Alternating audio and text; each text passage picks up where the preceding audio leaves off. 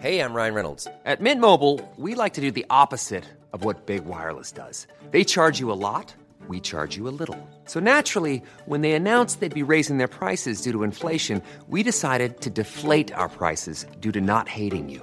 That's right. We're cutting the price of Mint Unlimited from $30 a month to just $15 a month. Give it a try at mintmobile.com slash switch. $45 upfront for three months plus taxes and fees. Promo rate for new customers for limited time. Unlimited more than 40 gigabytes per month. Slows. Full terms at mintmobile.com.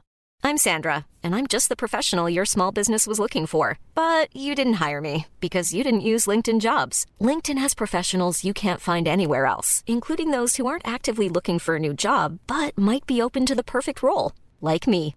In a given month, over 70% of LinkedIn users don't visit other leading job sites. So if you're not looking on LinkedIn, you'll miss out on great candidates like Sandra. Start hiring professionals like a professional. Post your free job on linkedin.com/people today. Hey, it's Ryan Reynolds, and I'm here with Keith, co star of my upcoming film, If, only in theaters, May 17th. Do you want to tell people the big news? All right, I'll do. Sign up now and you'll get unlimited for $15 a month in six months of Paramount Plus Essential Plan on us. Mintmobile.com slash switch. Upfront payment of $45 equivalent to $15 per month. Unlimited over 40 gigabytes per month. Face lower speeds. Videos at 480p. Active Mint customers by 531.24 get six months of Paramount Plus Essential Plan. Auto renews after six months. Offer ends May 31st, 2024. Separate Paramount Plus registration required. Terms and conditions apply if rated PG.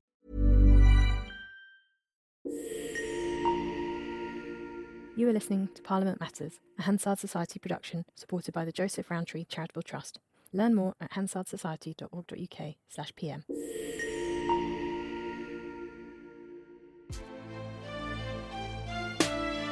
Hello and welcome to Parliament Matters, the podcast from the Hansard Society about the institution at the heart of our democracy, Parliament itself. I'm Ruth Fox. And I'm Mark D'Arcy. Every week we're going to be analysing what's going on behind the Gothic facade of Westminster. helping you to stay on top of the key parliamentary issues of the week and what lies ahead, And we'll be explaining how the system works. and hearing about the latest research and innovations in Parliament and politics from influential thinkers and practitioners. providing new perspectives from inside and outside of Westminster And we'll be travelling back in time to some of the pivotal moments in parliamentary history. to help you understand exactly how we've arrived where we are today. Coming up, Revolving doors and a spectacular retread as Rishi Sunak reshuffles his government. And might there be trouble ahead in the House of Lords as the government tries to recover its Rwanda policy after the Supreme Court rules it unlawful?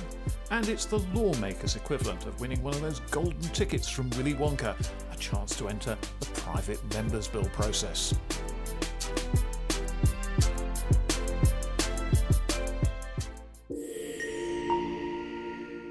For some, Mark, it was goodbye to the ministerial car and the red box, but hello to some semblance of a normal life. For others, it's goodbye to the sleep cycle for a while and hello to those bulging briefing books about their departmental responsibilities in their new departments. So, uh, what did you make of the reshuffle? I think there were an awful lot of surprises in it. There was, of course, the very big surprise of David Cameron, second coming of the former Prime Minister, reincarnated now as Foreign Secretary. And I, I can still see that jaw dropping moment when he suddenly materialised in front of Downing Street, getting out of a limousine, and the, all the journalists were thinking, what the hell is this? So that's one of the big surprises. But the sheer scale of the turnover in key jobs under cover of the sort of flashbang wallop of David Cameron coming back, is going to have, I think, quite big implications for the government and for lawmaking for quite a while to come. I mean, talk us through the scale of it all. Well, as you say, David Cameron obviously took the headlines, but there's there's three other departments where there's a new Secretary of State. So Home Office, obviously Suella Braverman left, and, and, and we've got a new Home Secretary who's who's moved across from the Foreign Office, James Cleverly. Department of Health and Social Care, we've got a new Secretary of State because Steve Barclay has moved to the Department of the Environment, and Thérèse Coffey is out of cabinet. I think it was interesting. Three big departments got 50% or more change in their ministerial team. So, Treasury, Department of Health, and the Department of Transport. Departments with big responsibilities and some quite big problems on their agenda. And, you know, in terms of health, obviously, you've got the winter coming. There's all sorts of issues about the productivity in the NHS. There's sort of strike issues. You've got the same in the Department of Transport. 50% change in personnel in the whip's office, which is quite important in terms of managing the Parliamentary Conservative Party at the moment. you could um, imagine that actually one of their key jobs is to manage and massage the egos of those who've been thrown out of ministerial Yes. paradise. yes, quite. And then just below 50% change, the Cabinet Office, which of course is the coordinating department at the heart of government, and that has also now got quite a lot of churn. So some big challenges ahead. And it struck me that the Treasury, we're one week out from the autumn statement, and the Treasury, half its ministerial team changes. Now, a lot of those big decisions for that statement will have been made, and any that remain are probably going to be a matter for Jeremy Hunt and the, the Prime Minister, not for junior ministers. But nonetheless, to have your ministerial changes to, on that scale just a week out from one of the big, big financial occasions for your department in, in the parliamentary year is significant. And the other thing is changes in terms of who's in, in charge of legislation. Very striking was the appointment of Laura Trott, the first member of the 2019 intake, who's made it into the cabinet, and she's now the chief secretary to the Treasury, essentially the person who says no on behalf of the Chancellor, the person with control over the government spending purse strings, the person who says, no, Minister, you can't have this extra money for your pet scheme, the person who possibly surveys departmental balance sheets and says, aha, there might be a bit of money we can grab back to the centre there. So, someone in an absolutely pivotal role, and it's a hell of a test to come straight in in that job where you're negotiating often with much more senior and much more established ministers over the stuff of life to them, the need to get cash to the programmes that they want to implement. Yeah, absolutely. And then we just had the King's speech. We've had several days of debate in Parliament on, on that legislative agenda. And we've now got a number of those bills have got new ministers. I mean, housing, Rachel Maclean, the housing Yep. minister, has been replaced. We now have the 16th housing minister since 2010 in the shape of Lee Rowley, who interestingly was also the 13th housing minister since 2010 because he briefly had the job a little while ago. And that's with the Renters Reform Bill due in front of a committee for detailed scrutiny uh, in the coming days. Housing being one of the absolutely critical policy areas where the government's desperate to build more. I was talking about, you know, promoting the builders and stopping the blockers, and the housing minister's job is literally to do that. And once again, it's all changed. And they're almost installing a revolving door in that particular ministerial office, you imagine. Yeah, and it's not the only one. I mean, the tobacco legislation in the uh, the King's speech, the minister who was in charge of that, I think it's Neil O'Brien. He's now out, so somebody else has got to come into that. And of course, Home Office, you know, they had the lion's share of the bills. They got what four or five, and there's going to be a new one now because of the Rwanda legislation that it looks like the government's going to bring forward to deal with the Supreme Court decision this week. So you've got ministers who are going to be in charge of this legislation who were not involved in the process of determining the policy detail, the drafting, and so on, and are now going to have to pilot these bills through Parliament. And their ability to respond to MPs' questions, to the scrutiny that's going to be undertaken, particularly at committee stage, they're going to have to get on top of those briefs incredibly quickly. It's parliamentary governance. scrutiny, Jim, but not as we know it. And, and, and the, the kind of the good governance think tanks bang on about this endlessly. That constantly changing the ministers in charge of things just means that nothing gets done. Not only do ministers have to kind of read their way into what are often very intricate policy briefs, sometimes if you're a minister and you feel you haven't got long to make your the way you do it is by overthrowing the policy of the previous minister. So it can mean sort of stop go policy making as well not exactly what you want, you'd think, for a government that's desperately trying to pull things together and make sure it has something to show for its efforts for the voters when an election's a year or so down the road at the most. Yeah, one of the appointments though that took my eye, and it kind of relates to you know the, the, a counterpoint to a lot of the arguments that this reshuffle is caused by, you know, the sort of political manoeuvrings for leadership positions, not perhaps in this parliament but in the next one, um, was the appointment of Andrea Leadsom in the Department of Health and Social Care because she's a former cabinet minister. She is somebody, of course, who ran for the leadership of the Conservative Party against Theresa May. And uh, she's taken a junior role, the most junior role, in the Department of Health and Social Care. Now, because it's it's the policy area that she cares passionately about, and she's been working on like a government czar on early years education and, and support, she's taken this role in government, so has an opportunity to take that agenda forward. But I thought it was just interesting that you know somebody is prepared to take a more junior position in order to take forward an issue that they have worked on for years. That was a very interesting moment there because Andrea Leadsom, I can remember going to sort of launches of policy documents she was doing as a backbencher in the early Cameron years. So this is something she's quite genuinely been campaigning on for a very, very long time. And you'd imagine someone of her experience going into a position like that may have just wanted some assurances that her agenda was going to get taken seriously, even if she was trying to push it through from, as you say, really quite junior level. Yeah. Um, and I suppose she's also a good sort of, you know, solid pair of experienced hands for the Department for Health and Social Care, which is now under new leadership with a cabinet minister who's not got that much experience, No, or has no, has no experience at, at Secretary of State level. You, you do wonder what the dynamic's going to be like there at ministerial meetings, but we shall wait and see. Another feature of the, the reshuffle is, is the departure of some quite surprising middle ranking ministers, people you might have imagined, and indeed they might have imagined, were on a sort of smooth upward course to Cabinet Office. Uh, Jeremy Quin, who is in the Cabinet Office at quite a senior level in charge of civil service reform. Neil O'Brien, we've already mentioned, up and coming health minister, former think tanky, very highly regarded by lots of people. They've, they've kind of announced that they're going voluntarily because they want to get back into constituency business. Jesse Norman, another veteran minister, is another example of that. George Freeman, who's a science minister, who actually David Cameron once gave a sort of bespoke job on Minister for Life Sciences to, to try and um, create a whole new area of government policy. And I'm not quite sure what's going on here. I can't genuinely believe that they all wanted to go back to their constituencies and do casework. Well, perhaps not. I mean, some of them just, I think some just tired and exhausted, frankly. Um, particularly somebody who's been in office for quite a number of years.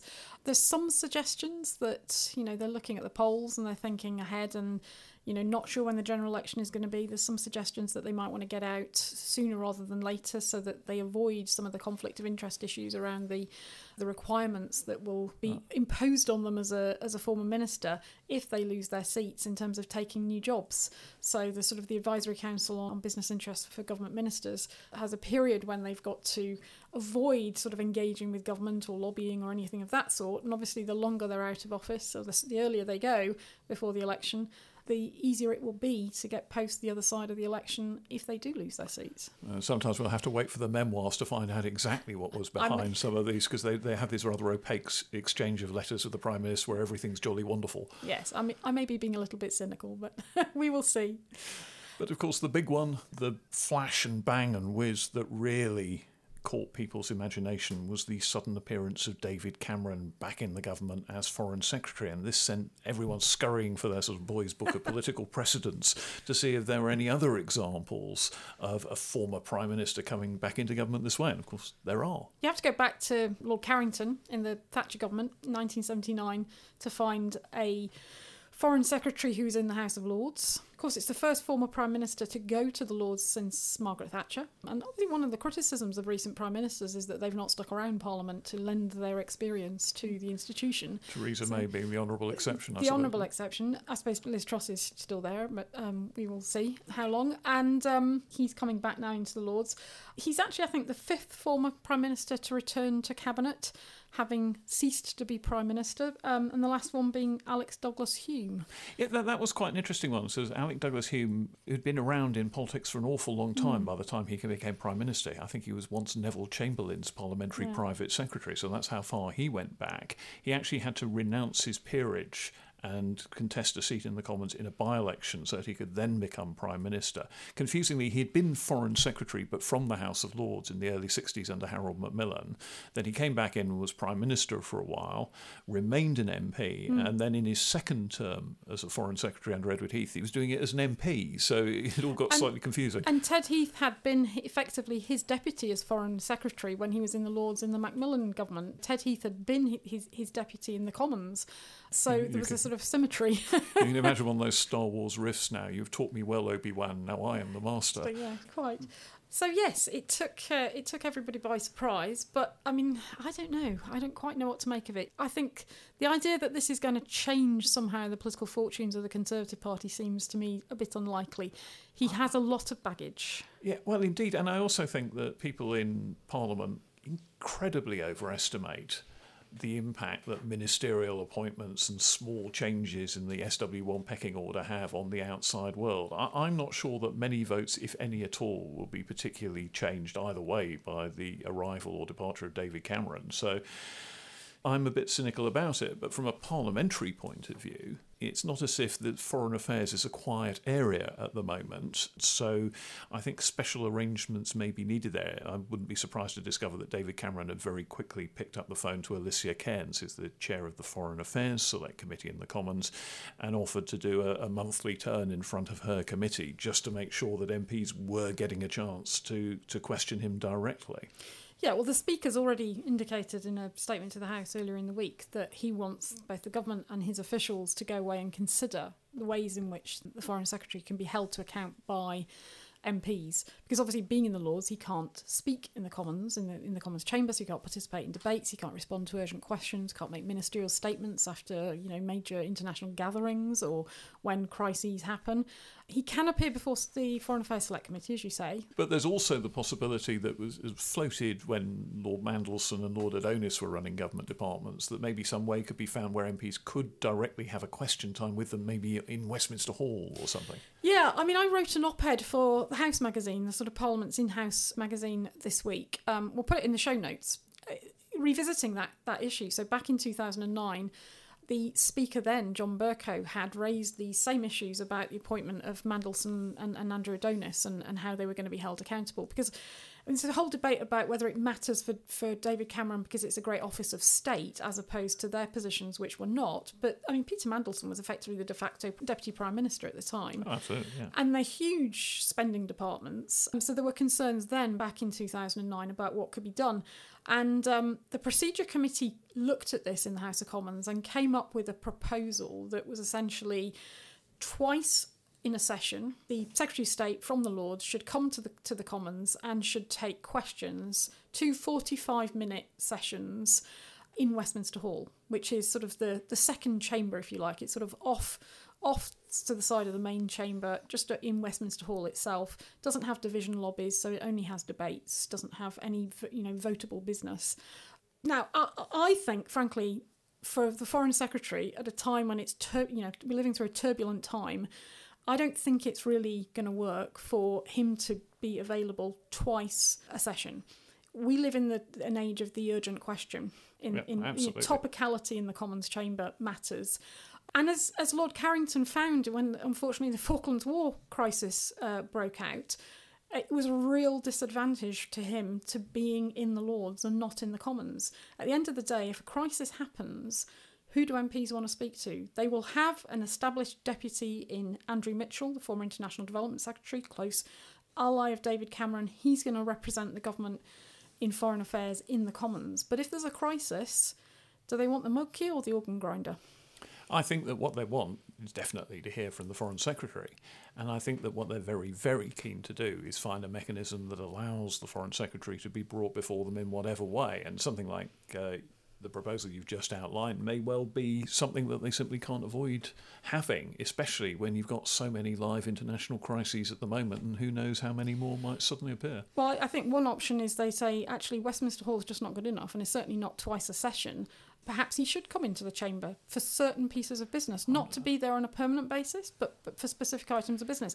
However, lots of MPs, back in 2009, never mind today, lots of MPs were really unhappy about that, felt that only MPs should be in the chamber answering questions, and they were worried that if they allowed that, it would encourage the government to think that it was okay to create like, secretaries of states in the House of Lords because the, the problem of accountability would go away.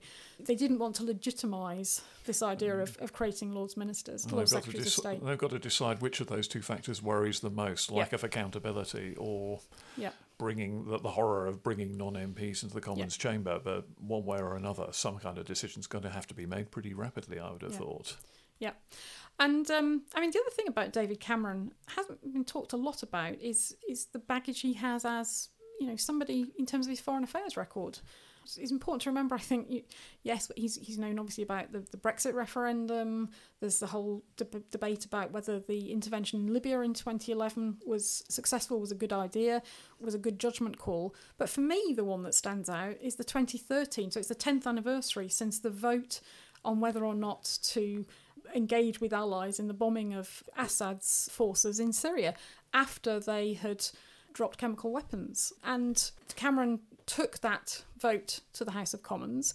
He put his judgment to the House and said, I think this is so important that we should risk blood and treasure, putting our armed forces in harm's way.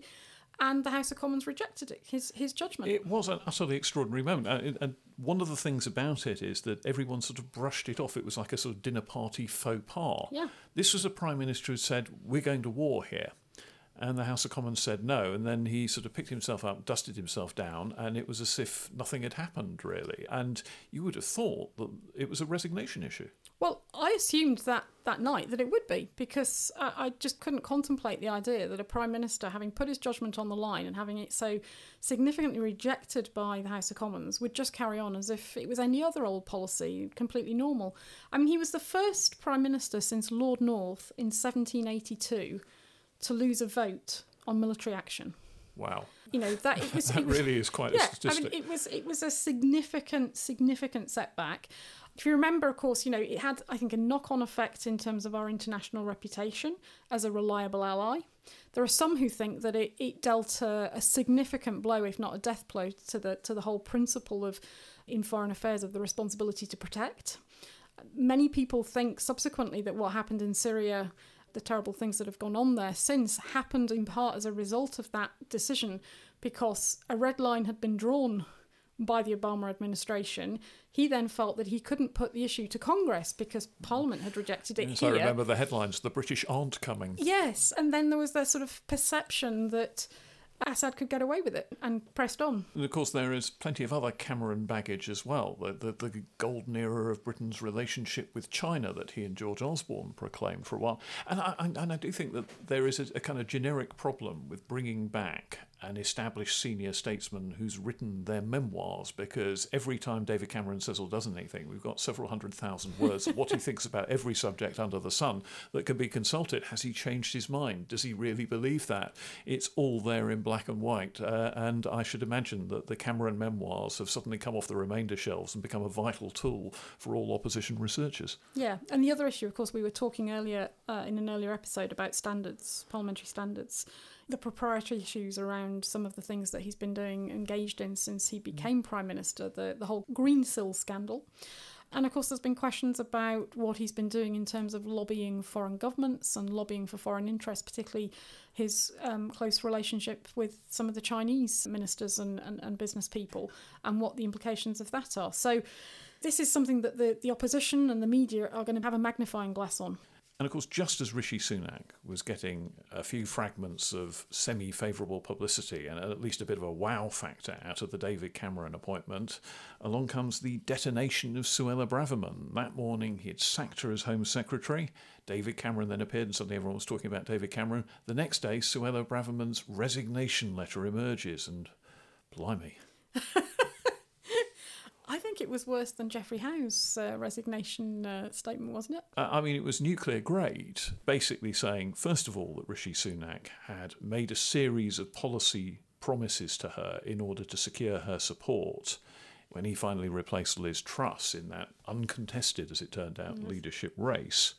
Which is interesting enough, and everybody wants to see the letter that he's apparently signed, perhaps in blood, to Suella Braverman for that. Does it exist? I mean, Does it we'll does it exist? What exactly does it say? Secondly, she's saying that he's a weak leader. She's saying that his style of government was so bad that he can't seem to take vital decisions, and so she was seriously stirring the pot. And I, I'm told that quite a lot of Conservative MPs on the right of the party are now basically waiting to see what the government is going to do about its Rwanda policy, this whole policy of moving migrants to Rwanda, which was ruled as unlawful by the Supreme Court. And if they are not satisfied with the government's response to that Supreme Court ruling and any new legislation that might come out of it, then kapow, they are going to do something. I don't know what, but they're going to do something. So we're already hearing that um, you know the the famous letters into the 1922 committee to uh, express concern about the prime minister and um, As we were discussing with Philip Norton just the other week. a- as we were, yeah. So um, letters letters in to Sir Graham Brady. It's wanting- only half a dozen, though, at the moment, isn't Yeah. it? It is not hardly going to stop the Prime Minister in his tracks. No, and there's probably half a dozen at any one time, I suspect, in the Conservative Party in recent years, such as the volatility.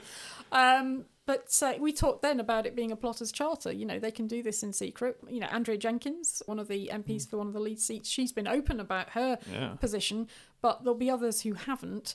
So we'll have to see. It seems inconceivable to me that that could go anywhere and that they'd mount a serious challenge. But um, some pretty daft things have happened that we didn't expect over over recent years. Well, absolutely, the rulebook's been rewritten several times on that. But uh, the one factor that may be scaring Conservative MPs is a couple of recent opinion polls which have showed their party below 20%, Labour lead approaching or at 30%, which is close to electoral annihilation territory. Now, they're only opinion polls, but uh, whatever the situation there, a few more of those may absolutely scare the living daylights out of Conservative MPs who might decide, well, it may look ridiculous, but it might just uh, save a few of our skins he, you know, he, he's looking ahead to the next few weeks. I mean, he's got a difficult few weeks ahead with uh, with things like the, the COVID inquiry. He's got to appear before the COVID inquiry. You've got Boris Johnson to appear before the COVID inquiry.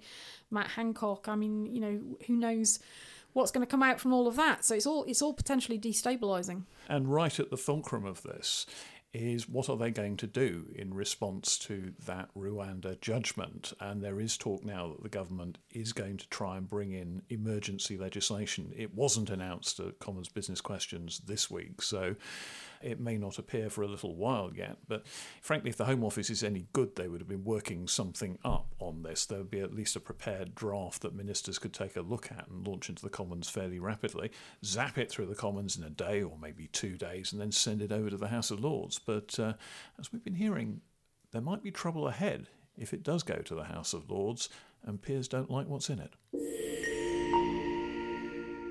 where we've left our studio and popped over to the law offices near the temple of Lord Anderson of Ipswich, David Anderson, one of the crossbench lawyers in the House of Lords. We were going to start by asking him about his new bill to beef up the system for propriety and ethics in public life and public appointments. But before we get to that, David, I wanted to ask you first of all about the possibility of a bill from the government, uh, emergency legislation in effect, to remedy their defeat in the Supreme Court over the Rwanda scheme for moving uh, migrants to Rwanda.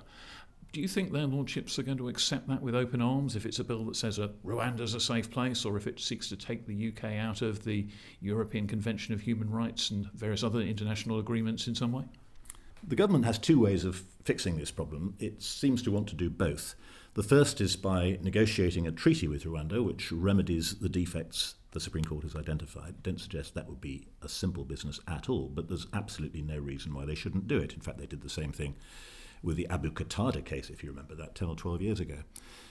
What the other proposal seems to be about is a bill before Parliament that would ask us to declare that Rwanda is, and presumably will in all circumstances remain, a safe country, or perhaps it will say that if the Secretary of State decides it to be safe, then that assessment shall not be questioned in any legal proceedings, what we call an ouster clause.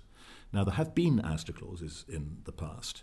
They're always problematic from the point of view of the rule of law because their purpose is to insulate or immunize the executive from review of the lawfulness of their actions by the courts. This one, I think, would be particularly serious because of the stakes involved. I mean, you're looking at the safety of individuals who are liable to be persecuted, ill treated, tortured, maybe even killed if they're refouled from Rwanda to another dangerous country.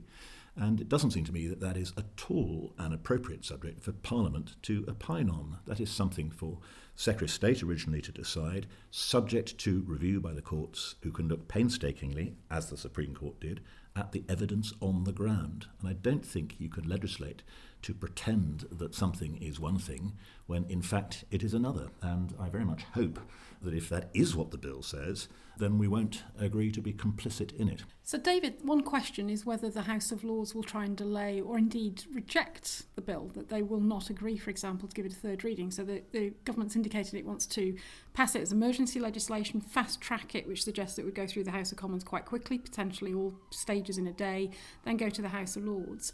Do you think that you know the House of Lords would be of a mind to essentially re- reject it? Well, the House of Lords, of course, doesn't have one mind, nor in my experience is it always particularly organised, you know, even in the face of these very significant bills.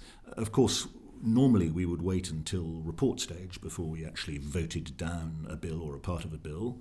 But this isn't a bill that was in the manifesto, so the convention doesn't apply, whereby we give it a second reading. And if it really is a short and simple bill on a point of principle, then depending, as I say, on what it actually says, I wouldn't at all rule out the possibility of quite an early vote. Wow, I mean, you're saying here that you could throw this thing out at the first possible chance at second reading? Well, it's, it's possible. I mean, there, there is no convention preventing us from doing it, but a lot would depend on the nature of the bill. Certainly, if there is something there that really needs to be discussed, and if there are two respectable views, then I'm quite sure we wouldn't do that. You know, we, we would want the government to have a chance to put its case as well as it could. A lot, of course, will also depend on the view taken by the opposition parties, because crossbenchers, however cross they may be, can't do anything in reality without the help of um, both the Labour Party and the Liberal Democrats. It's only in that way that you can get the majority you need to reject a government proposal if that happens, then we're in a full on peers versus the people moment, aren't we? I mean, this could almost be a trigger for a general election. Well, that might be one of the factors that uh, that causes people to be cautious. But I'm afraid you're you're talking to a crossbencher. I don't look at these things very politically. I'm not adept in the in the ways of politics. I think the reason people like me are there is to try and identify when something just won't do, and then to say so. And to my mind, it really isn't much more complicated than that. Okay, well, let's turn to your private members' bill in the House of Lords, the Public Service Integrity and Ethics Bill. And as I understand it, the aim of this is essentially to beef up the various systems that deal with things like ministerial conflicts of interest, investigating them, overseeing what ministers, special advisors, senior civil servants are allowed to do after they leave office. You've got an independent advisor on ministers' interests, a so called ethics advisor. You've got a public appointments commissioner, and you've got an advisory committee on business appointments. And the point of the bill is to put all three of those very necessary posts into statute. And what's the problem that that solves? Well, at the moment, they are creatures of the executive, and their job is to oversee the executive. So, for example, the Prime Minister's ethics advisor is only allowed to start an investigation if the Prime Minister agrees that that's a good idea. Now, if that investigation is, for example, into the Prime Minister or touches on somebody very close to the Prime Minister, it seems, I think, to a lot of us that it would be sensible to give that advisor some independent power.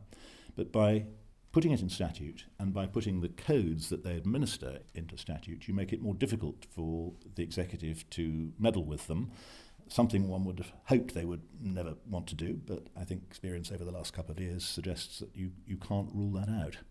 And I think it's right, since the executive is, at the end of the day, accountable to Parliament, that Parliament uh, should have a proper say on what these rules are and how they should be enforced.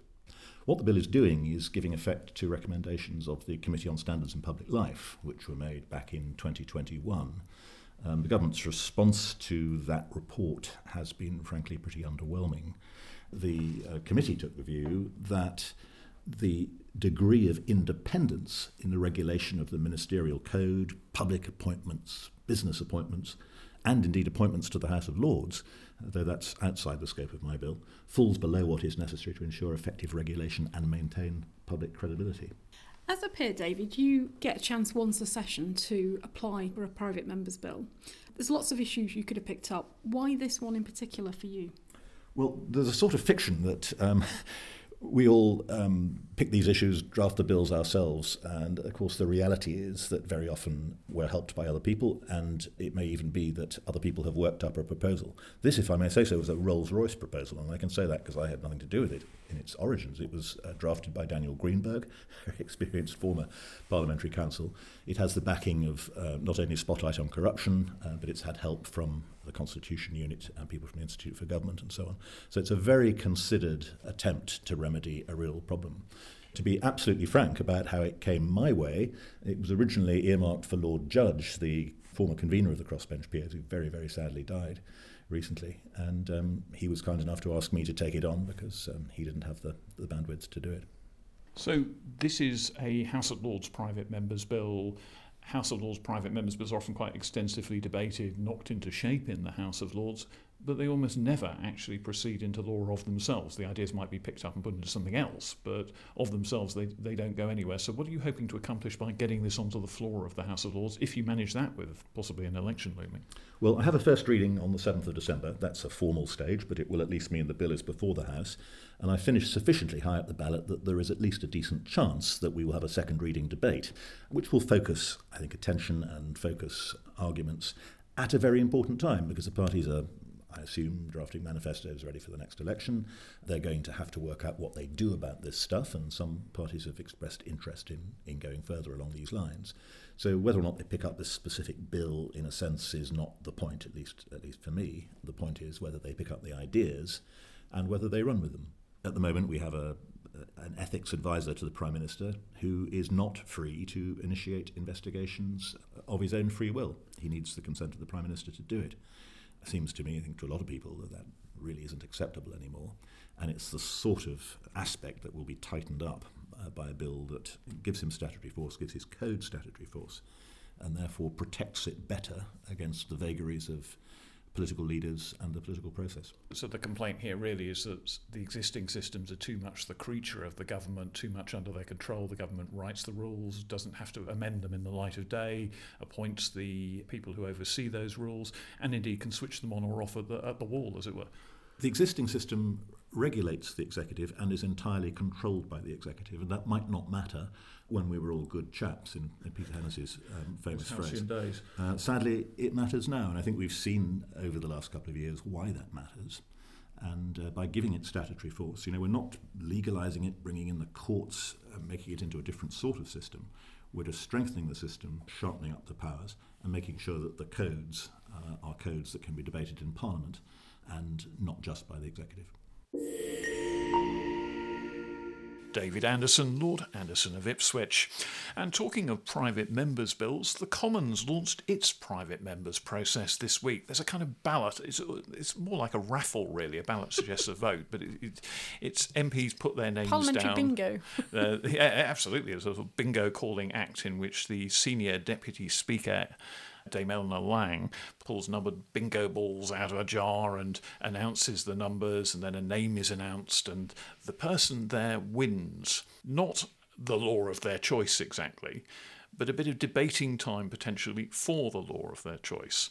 The higher you are up the list, the more chance you get. If you're at top, you get the, the, opening slot on the first Friday allocated for private members' bills to bring in the bill of your choice. The first seven on the list all get an opening spot on a day allocated to private members' bills. Those further down the list kind of fill in behind, and this is where the weird time factor comes in in all this. Because if you, you're the second bill on the first private members' bill day, you may not be reached because if the if the debate on that bill is so controversial that it goes on all day, well, tough luck, you've lost your chance. It's a very very weird system. Uh, very, very hard to understand, especially for sort of Westminster outsiders who've never quite seen anything like it. It's a riddle wrapped in a mystery, shrouded in an enigma, or whatever. There's a, there's a kind of element of sort of Harry Potterism, Hogwarts, about, a mystery about it all basically it's it's legislative time for backbenchers who want to take up a policy issue of their choice. It can't be a big spending issue because they can't have you know massive government expenditure attached to it. So it tends to be a niche social policy, perhaps a, a technical change to the law that make a real difference, um, something that's of interest and, and concern to their constituents. The top 20 who emerge from the ballot Dame Eleanor has drawn, they will be inundated with phone calls from campaign groups and lobbyists urging them to take up their proposal for a change in the law. It's the legislative equivalent of winning Willy Wonka's golden ticket for legislators. It's, you know, your chance to get your legislative proposal debated. But the important thing is although there's dedicated time on Fridays, the procedures are not the same as they are for government bills. And this is where it gets complicated because uh-huh. MPs can talk them out. One MP alone, if they object, can talk out a bill. The time factor is the really weird bit of this process. Essentially, MPs can speak as long as they want in these debates. In, in the rest of the time in the Commons, they've probably got two or three minutes for a hmm. backbench MP to make a speech in an ordinary debate. Here, you can go on pretty much forever, and this is the secret weapon for those MPs who regard most private members' bills as sort of flabby, vexatious nonsense that shouldn't be polluting the statute book. And there are a large number of particularly conservative backbenchers who take this view that you should just stop encrustulating this legislation onto the statute book. And what they do is they just talk. As long as they go on without, it's a bit like just a minute, without hesitation, deviation, repetition, the chair can't stop them. They can just go on pretty much forever. And as long as their voice holds out, as long as they can remain standing, the chair has no option but to let them continue. And there have been examples of MPs who've waited till the, some, the, the, the deputy speaker in the chair changes over and then just pulled out the bottom part of their speech they've already uttered and read it again, and no one's any the wiser because they're also stupefied with boredom that it's very hard to notice. That's the key way of stopping these bills. Just keep talking till the available debating time runs out, and bada bim, you've stopped a bill you don't like. Yeah, the other thing is, is not just speech limits, but it's also the fact that programming doesn't apply to the bills. So, unlike government bills, where you have a set amount of time that's that's been agreed by the House about how much time should be spent on it, that's not the case with private members' bills. So, only the first bill on the order paper on a Friday is actually guaranteed to be debated. And then what happens to the others depends on the orchestration of, of procedures. And this is where the fact it's held on Fridays comes into play, because obviously Fridays is a constituency day for most MPs. But actually, on private members' bill Fridays, procedures around how many MPs are needed in the House for a motion. So if there are less than 40 MPs in the House early on and an MP doesn't like a bill, they can try and move a motion that uh, the House do sit in private, for which they only need 40. If that were to go through, then they stop that private member's bill being debated and move on to the next one on, on the order paper. Or, you know, the, the closure motion towards the end of the I, debate. the one way a private member's bill, which has a bit of support, can actually bust through a filibuster tactic where people just keep on talking, you have to get 100 MPs to vote in support of a motion that the question now be put. Obviously, you've also got to win the vote. So, if 200 MPs voted against it, it mm. wouldn't happen. But you've got to get at least 100 MPs voting for that to happen. And then, if the, if that vote is won, then you take the substantive vote right then and there. The difficulty with that is that the chair won't entertain such a motion until debate's been running for quite a Yeah. while. So, you're starting at 9:30 on a Friday. They probably aren't going to be prepared to take that motion till 12:30 or so, mm. say. And at that point, you can bust the filibuster, but it's quite hard work to do it. Yeah, and 100 MPs are needed. So Yeah. you have had to have campaigned and planned and managed your numbers to make sure you've got enough of your colleagues who are willing to support you in the House that day on a Friday. And that's the difficulty because a lot of them are not there on Fridays and they have to, you know, give up constituency commitments. Especially as a be there. general election approaches, Yeah. it's going to get harder and harder to do that. I, I have seen private members' bills defeated because they've only managed to get you know 87 MPs voting for a closure motion, and once that's happened, the, the filibusterers just get up and resume their speeches as if nothing had happened, but possibly with a slight smirk playing on their lips. Yeah, and the other thing you can see is if you watch in the chamber um, what's going on, you know, you can see the whips moving and sort of, you know, sitting down with particular MPs, and there's clearly an orchestration of this Oh, behind the scenes. And actually, the, the point about the, the, the role of the whips, particularly the government whips, is it, they're becoming increasingly important in this process. In the last round of private members' bills, 16 were passed, but almost all of those 16 were measures that the government wanted and had kind of passed on to individual MPs. Not necessarily just Conservatives, by the way. Liberal Democrats, SNP MPs, Labour MPs picked up little bits of government legislation that they felt they could support in order that they've got a bit of law with the kind of their fingerprints on it. So there was a kind of self-assembly employment bill that was passed as bits of bods of private members' bills on measures like carers' leave and protection from sexual harassment, a whole load of issues that the government had planned to deal with in its employment bill, which never appeared. Instead, they was kind of reborn as little micro bills that were given to individual backbenchers. And that's why they call them handout bills, because, you know, government ministers will hand out drafts to people who do well, MPs who do well in the ballot, in the hope that they'll take those through. The government has, doesn't have to include those and, and manage them as well as its other big bills. But I um, think it might get a bit uncomfortable if this becomes a kind of overspill for the government's own Yeah. programme of legislation. I mean, if you think back to the kind of heroic era of private members' bills in the 1960s, when private members' bills legalised abortion, decriminalised homosexuality, those were issues that the government of the day didn't really want to touch with a barge pole Yeah. and devoutly hoped not to have to take a position on, although actually in the end both of those measures got a bit of covert support from the then Home Secretary Roy Jenkins. But it was something that was left to individual MPs to take an initiative on. And if the government's just going to sort of gobble up private hmm. members' bill times with its own measures, and possibly with the implicit threat that if you want to do something else, we might not be sympathetic and Yeah. we might find ways to block you, hmm. then the whole process just becomes a bit of a sort of adjunct. Yeah.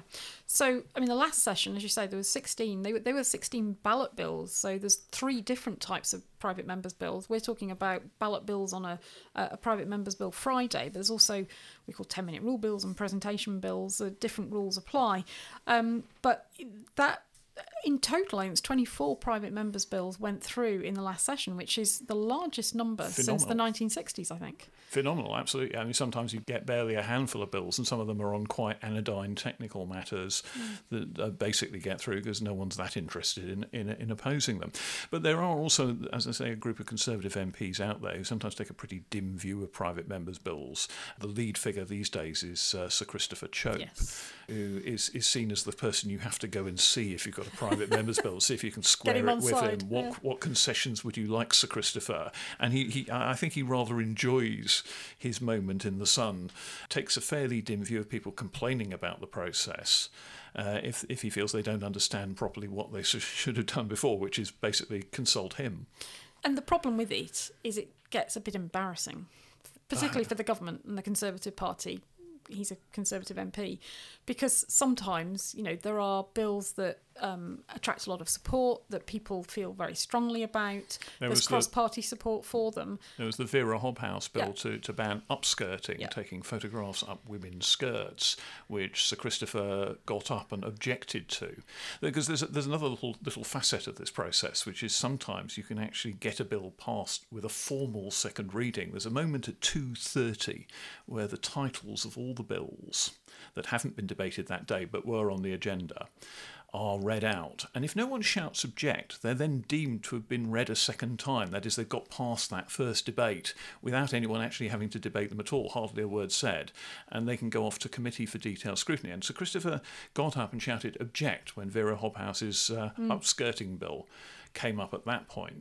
And he got a lot of opprobrium for it. You know, it really was quite a backlash. Also, the genital mutilation bill, which um, similarly he, he I think it was he that objected to it.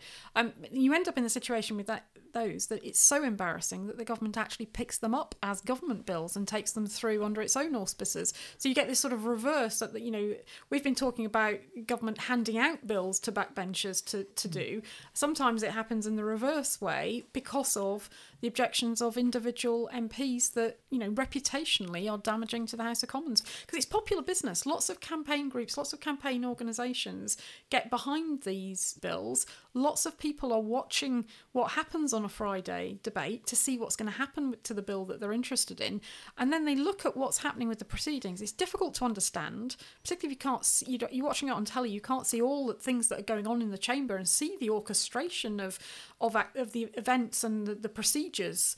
Um, and it just it's just confusing. And sometimes also it's it's done in quite a jocular way, which I think Yeah. puts the back up of people who, who would just quite support whatever measure it is that's in front of the House at the time, and they, Yeah. they get quite offended by that behaviour. And I think that's one of the changes over the last 20 years or so is that many more people now watch parliamentary proceedings and they don't like what they see. But the other point there that you made is, is that the government can sometimes pick up bills that have been proposed as private members' bills that perhaps haven't quite made it through the process, even without sort of malign interference by opponents, and decide that there's a good idea there that they want to put into law. And um, we've been talking to one MP who had exactly that happen to her. Well, to get an idea of the kind of things that happen when private members' bills are proposed, we've come to the office of Nickie Aiken, MP for the cities of London and Westminster, in 1 Parliament Street, one of Parliament's office buildings. Nickie, you have pursued a bill to try and sort out and licence and regulate rickshaws. And being an MP in, in this particular area, I imagine that's quite a big issue. So, first of all, tell us what's the issue that you're trying to deal with? Well, rickshaws or pedicabs are prolific in the West End, around Oxford Street and Soho and Marylebone and places like that. And they're not regulated, which means we don't know how safe the drivers are, how safe the vehicles are. They don't have to any checks. There's no insurance and also there's no fare regulation. So we've heard many, many stories of tourists in particular being ripped off £400 to do a mile journey. They're the only form of public transport not regulated. We've got black cabs, we've got Uber, we've got private hire. Um, there's, a, there's a loophole that I wanted to fix. And talk us through the, the kind of the case history of this, because this is a bill that's had several different iterations, and you had to go last year in the last round of private members' bills to try and get something, and now it's a government bill. Tell, tell us the story. Well, it's been a labour of love, Mark. It was first brought to Parliament by my predecessor, Mark Field. It fell. Then Paul Scully, the MP for Sutton, took it on. It fell. Then I came to Parliament in 2019, and the first thing I did was I was I tabled this bill because I know it's such a major issue for my constituents, the noise and the, the antisocial behaviour, etc. So I did my first members bill. Uh, obviously, um, you know, with the system it is, one person can object and it falls, and it has got cross-party support. And I've got support from the London Mayor.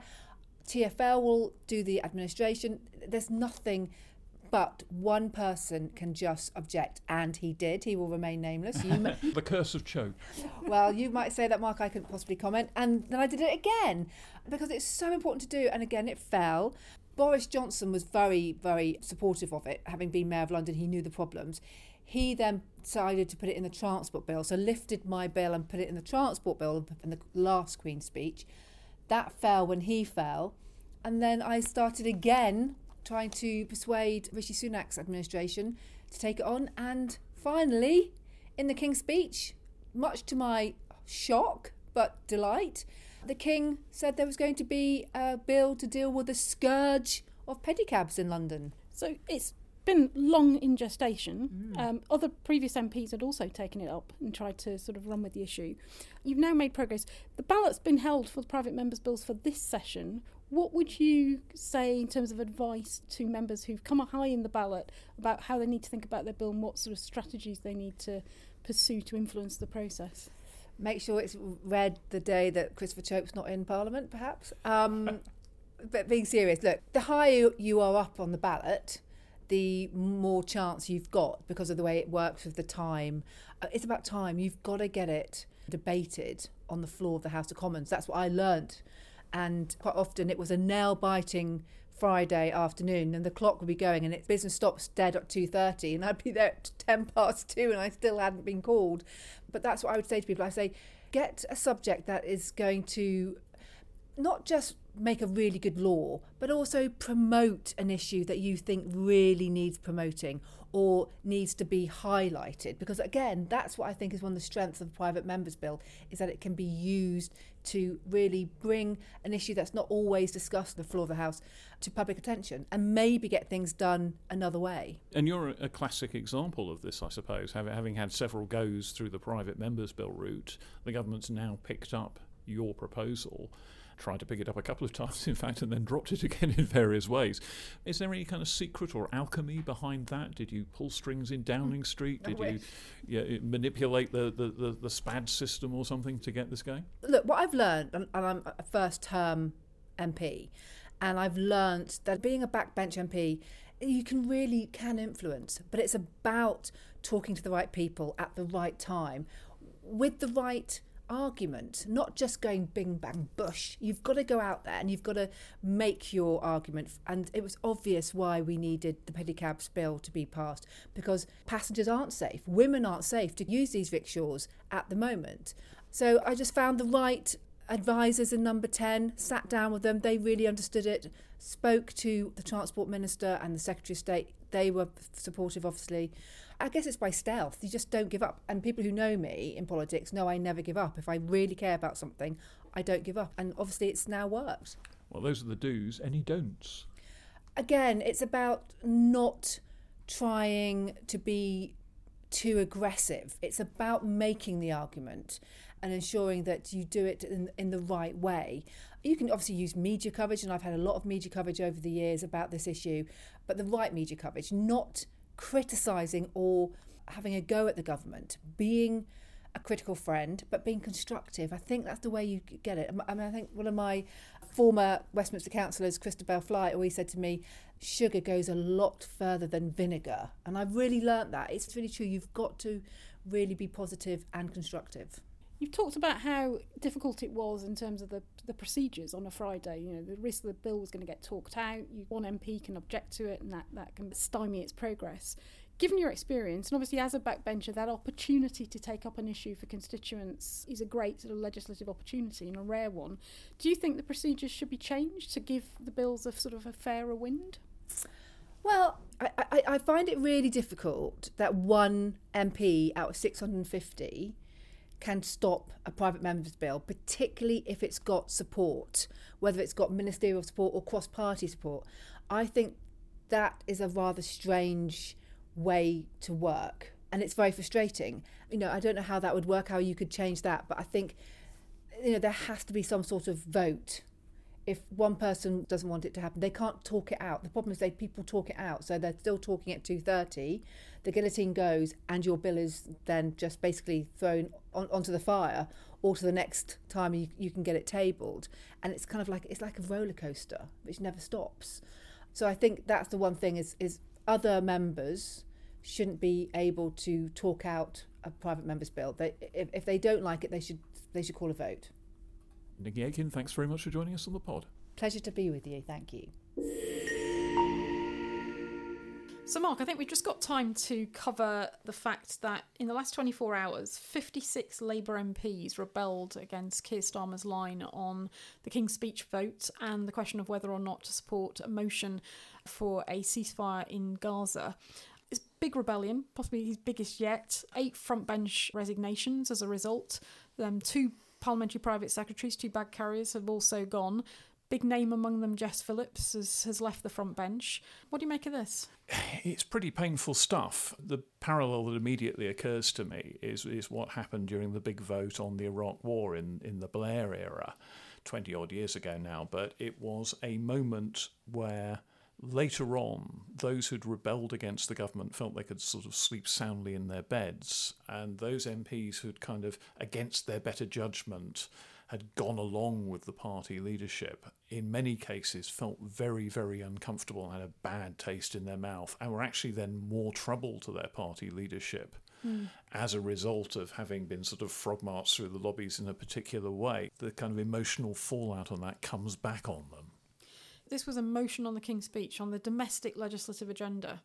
And actually, then, the, you know, all the discussion around the vote was about the a ceasefire in Gaza. So a which, foreign policy issue was basically tacked on. Yeah, o- o- around which, you know, how much influence does the UK government really have, particularly when it's not evident that either side in that conflict want a ceasefire, at, at, at, certainly at the moment. And still um, less how much influence does the UK opposition have? In, indeed. And on the other side of it, then there was sort of, well, there's also a debate here about Keir Starmer's leadership, and obviously, given Labour's problems in relation to anti Semitism in recent years, it's a sensitive issue. So there's sort of arguments about is this what they should be focusing on in terms of these votes on the King's Speech? Should they have been focused more on the domestic legislative agenda? But uh, as you say, you know, they have to think about their constituencies as well. And for these MPs, quite a lot of them have got significant Muslim constituents who are inundating them with concerns about what's happening in the Middle East. And for, for some of them, you know, it just is a matter of conscience. What I found odd about this in a way was that it almost became less about what position the UK should take about events in Gaza, and almost more, it seems to have transmogrified into an issue about Keir Starmer's party management and is he a strong leader who can make his troops vote the way he wants to, and is he should he be taking a different position? And I, I just wonder if, with kind of almost overlooking the Lost substance sight, of the yeah. issue to get into the parliamentary game playing around it. I think though that's that's almost inevitable given where we are, unfortunately, because of the, the way the media play this. And I think it's it's not unrelated to the proximity of the election and the fact that you know is Keir Starmer going to be the next prime minister? And not to continue this line, but one of the questions I think is what is he now going to do? You know, he's lost these people from his front bench. Are they going to be permanently exiled until the election, or do they get back in fairly short order? If not, he's going to need a, a fairly substantial reshuffle himself now. What approach is he going to take to party discipline? Is he going to be looking ahead to the to the general election, looking ahead to the prospect of a Labour government? They're going to have an enormous number of challenges. They'll need unity and discipline. Is he going to basically say now, look, there is a price to pay. If you do want to, to rebel against the whip, you are going to pay a price. Potentially, there are hundreds of would be Labour MPs out there, candidates in winnable seats, looking at this, and I imagine it would inform their behaviour if they were to get elected, if they felt the government was just going to sort of wave indulgently, if a Labour led government was going to wave indulgently at them and say, well, all right, you know, you, you have your moment. You don't want a permanently soured faction, or at least more of one than you already have, out there who regard you as the enemy. And at the same time, as you say, you, you, you've got to have a bit of party discipline to hold together through what are certainly going to be very difficult times if there's a Labour government the other side of the next election. Yeah. Okay, Mark. Well, I think we'll leave it there, and uh, we'll wait to see what Keir Starmer does in the coming days and weeks. Well, that's all from us for this week's episode of Parliament Matters. Please hit the follow or subscribe button in your podcast app to get the next episode as soon as it lands. And help us to make the podcast better by leaving a rating or review on Apple or Spotify and sharing your feedback. Our producer tells us it's important for the algorithm to give the show a boost. And Mark, tell us more about the algorithm. What do I know about algorithms? You know, I write my scripts with a quill pen on vellum and then send it in by carrier pigeon. Well, before we go, a quick reminder also that you can send us your questions on all things Parliament by visiting hansardsociety.org.uk slash PMUQ. We'll be discussing them in future episodes, including our special urgent questions editions dedicated to what you want to know about Parliament. And you can find us across social media at Hansard Society to get more content related to the show and the wider work of the Hansard Society.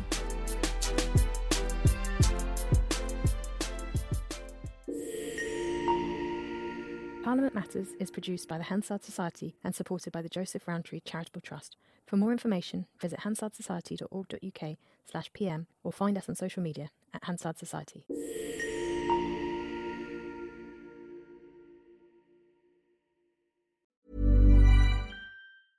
Hey, it's Paige DeSorbo from Giggly Squad.